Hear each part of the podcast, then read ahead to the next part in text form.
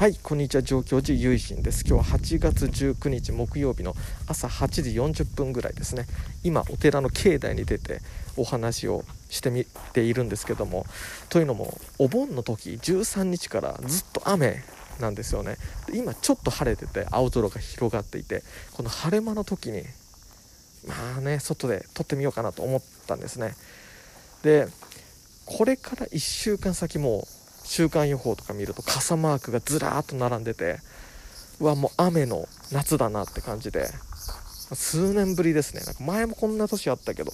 でもお盆の時に今年13日14日とか雨が続いたんですよ。でこういうお盆の時ってあんまり記憶になくて珍しいな梅雨の時に梅雨時梅雨じゃないお盆時に雨がな並ぶってのはうん珍しい年だなと思いましたね。でもなんか夏も終わりなのかよみたいな感じで今ちょっと気温も上がってきてますけどちょっと数日前まではもう急に下がっちゃって秋かよみたいな感じでもう夏もう帰っちまうのかよ寂しいぜみたいなそんな雰囲気でしたね。もうなんか夜とかも前はなんか昼間暑いから逆に夜にセミが鳴くみたいな感じでなんかもう11時ぐらい夜10時11時ぐらいでもセミが鳴いてたっていうかその頃になると泣き出すみたいな感じだったんですけど今はもうスズムシみたいな感じでチロチロって感じのが夜になると聞こえてきてセミは聞こえなくなってみたいな感じでもう季節がね移ろいでいくわけですよ。で僕はやっぱりこう夏が好きなんですよね。秋生まれなんですけど夏が好きなんですよ。なんでかなと考えてるんですけど多分僕冬がめちゃくちゃ苦手で、うん、寒いし雪が多いし特にこの寺町のお寺で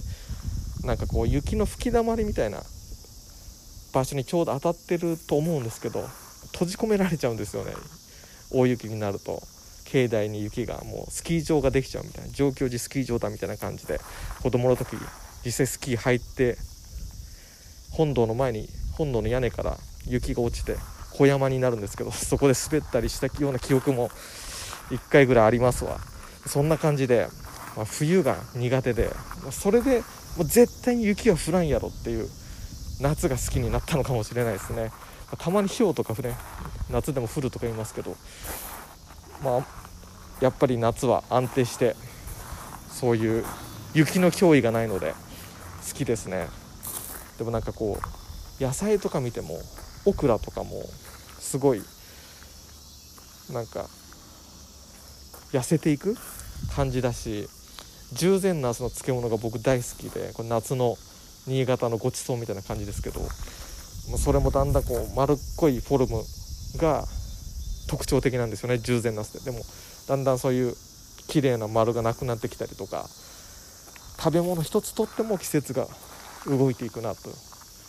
秋になればね秋のごちそうとか綺麗なあの紅葉とかの景色とかいろいろあるんですけどやっぱりねもう夏が好きですよって感じでうんちょっと名残惜しいですね早くもって感じで。でも新潟ってやっぱりお盆過ぎると寒くなったりもうあ日が短くなったなって思うんですよね。6月7月とか7時回っても明るかったけど今7時半で真っ暗とかですからまあちょっと残念だなっていう日はありますけどなかなか大変でございますね。というのも秋になってそしたらその次冬なわけですから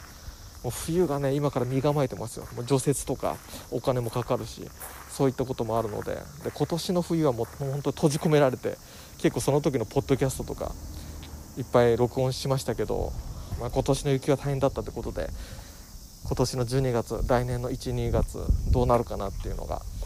そういうのを考えなきゃいけない季節なんですよね。夏は考えなくていい。ところがあって雪国の人間的には。9月になったらそろそろ雪の心配よっていうところがあって。そういった意味でも夏って本当に心の避暑地っていうかバカンスだったんですけど。いやもうね夏終わるのはもう寂しいですね。夏が恋しい次の夏が恋しいみたいなところがありますね。親鸞上人もこの越後雪国に流罪となって夏終わるの寂しかったんじゃないですかね。あまた冬が来るんだっていうような気持ちがあったのかもしれないですね。なんかそういった季節っていう方向から親鸞上人を調べてみると研究してみると面白いかもしれないですね。なんかすごく独特な診断像っていうのが浮かび上がってくるかもしれないです、まあ、そんなことを今日はちょっと思いつついや境内でこうこう散歩しながら録音っていうのも、ね、結構楽しかったんですけど冬になったらできないしってことで。まああのこれも夏の楽しみということでありがたく経験させていただきました。最後まで、えー、お聴きくださりありがとうございました。合唱。何万ダブ